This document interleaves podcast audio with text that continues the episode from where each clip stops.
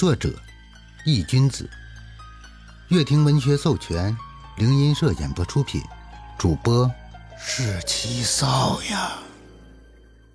第九十五章，山雨欲来风满楼屋。嗷呜！那死狗在逃跑的途中回头看了一眼，发现宋哲竟然追了上来，连忙撒着脚丫子狂奔，四条腿快成了残影。速度不由得又快了几分，像是一支离弦的箭。宋哲在后面紧追不舍，眼瞅着那条死狗即将跑出这片拆迁区，宋哲双目一凝，手上阴气翻涌，眨眼间，一条完全由阴气所凝聚成的锁链出现在了手中。宋哲将那条锁链打了一个圈，大手一挥。锁链直直的向着那条死狗袭去，奔跑中的死狗觉察到身后传来的破空声，不由得回头看了一眼，发现袭来的竟然是一条锁链。死狗一惊，喉咙里发出了一声呜咽，本能的向左一移，堪堪躲开了那锁链。可令死狗没有想到的是，那锁链像是有生命一般，一次落空，转而又变了一个方向。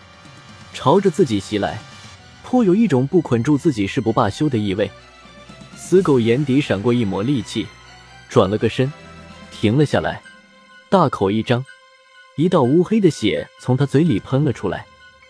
他知道，如果不把这条锁链打烂的话，自己迟早会被缠上。死狗嘴里喷出的污血像一道血箭一样，在空中划过一道弧线。完美的射中了奔驰而来的锁链，血剑和锁链碰撞，滋的一声，锁链直接化作了一道黑色的雾气，消失在了空中。而宋哲看到自己的阴气所变化的锁链被死狗打散，没有太大的惊诧，反而嘴角勾起一抹笑意，因为宋哲本来就没想着锁链能够捆住死狗，锁链的作用只是用来拖延一下死狗的速度罢了。见死狗停下来攻击锁链，宋哲便知道自己的目的达成了。宋哲的速度猛地加快了几分，在原地留下了一道道残影，直直的向着死狗冲了过去。而灰狗这边看到锁链被自己击散，还没来得及欣喜，就看到宋哲已经冲到了自己面前。哦！死狗张嘴冲着宋哲厉嚎。四条腿齐齐朝着宋哲冲了过去。死狗见宋哲已经到来，索性不跑了，因为他知道现在再跑的话只有死路一条，所以只能殊死一搏。宋哲漆黑的眸子里泛着血色，身子再一扭，躲开死狗的撕咬，一只手抓住了他脖颈处的皮毛，另一只手握拳狠狠地砸在了他的脑袋上。死狗直接被宋哲这一拳给砸飞了出去，在地上滑了五六米远，才停下来。死狗在地上抽搐了一会，又爬了起来，冲着宋哲厉声嚎叫。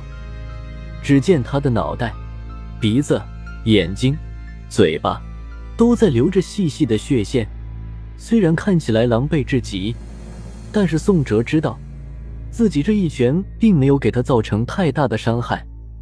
都说狗头很硬，这话果然不假。寻常厉鬼被宋哲化身恶鬼之躯，全力砸一拳，不死也得半残。而那死狗却是没有大事。宋哲见那死狗摇摇欲坠的又站了起来，眼里闪过一丝暴虐，冲过去照着他的脑袋又踢了一脚。死狗被宋哲这一脚踢得头昏脑胀，身躯直接倒在了在地上，嘴里不断的流着血。甚至还夹杂着几条肥大的蛆虫。见死狗还想挣扎着站起来，宋哲走上前，一只脚狠狠的踩了上去，狠狠的撵着。哦，趁现在你快杀了他，再不出手，咱俩都要死。这时，死狗的口中竟然发出一个男人的声音，而且宋哲发现。死狗的眼睛一直在盯着自己身后的方向，宋哲心中一动，扭头向着身后看了过去。身后空荡荡的一片，什么都没有。宋哲一惊，连忙扭过头，入眼的却是从狗嘴中喷出的一道血箭。宋哲慌忙抬手去挡，血箭射在手上，随之而来的是疼入骨髓的腐蚀感。趁着宋哲格挡的这个空隙，死狗使出了全身的力气，一下挣脱了宋哲的束缚，撒腿就向着拆迁房区的外围逃了出去。宋哲的手上被腐蚀掉了一大块血肉，深可见骨。不过宋哲的脸上却是没有任何表情，仿佛受到腐蚀的不是自己一样。宋哲目光看着死狗逃走的方向。身上不断攀升的阴气，表示着他的愤怒。没有人能从我手上逃出去。宋哲呢喃着，声音阴冷刺骨，仿佛来自九幽之下的男声。突然，宋哲一愣，身上的森森鬼气涌动，扭头向着身后看了过去。你这样会破坏阳间原本的秩序。一个身穿黑袍。披头散发的男人从拆迁区的外围走了出来。其实，说他是男人，更不如说是女人，因为他的面容比女人都惊艳。宋哲的冰冷的看着来人，手上的指甲正在变长，锋锐的寒芒从指甲上反射出来，堪比最锋利的刀刃。安七，你是来教训我的吗？宋哲看着面前的这个男人，出声道：“来人，正是许久不见的安七。我是来劝告你的。不过看你的样子，已经开始逐渐的能掌控恶鬼之躯的力量了。不错。”安七听到宋哲的话一愣，不由得笑着赞叹了一声。他记得黑无常曾经对自己说过：“宋哲一旦开启恶鬼之躯，便会敌我不分。”直到视线内所有的活物都被杀掉，或者都倒下才会罢休。而现在，宋哲开启了恶鬼之躯，不仅没有第一时间攻击自己，反而还能和自己对话。这说明，宋哲已经初步能掌控恶鬼之躯的力量了。屁放完了没有？放完了就快赶紧离开这，小心我失去控制权，把你尸首给杀了。宋哲冷眼看着安七。声音冰冷，不如我们打一场怎么样？范大人说你的恶鬼之躯挺强的，我想试试。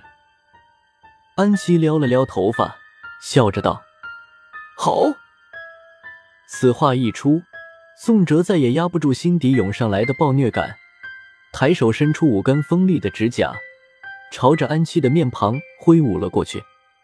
看到袭来的五根利爪，安七双目一凝。身子猛地向后一滑，堪堪躲过了宋哲的攻伐。好险，差点让你毁了容。宋哲见自己的一击落空，没有丝毫犹豫和拖拉，另一道攻击紧跟着就朝着安七迎了上去。安七眼神闪烁，身上的气息从刚开始的懒散也变成了锐利。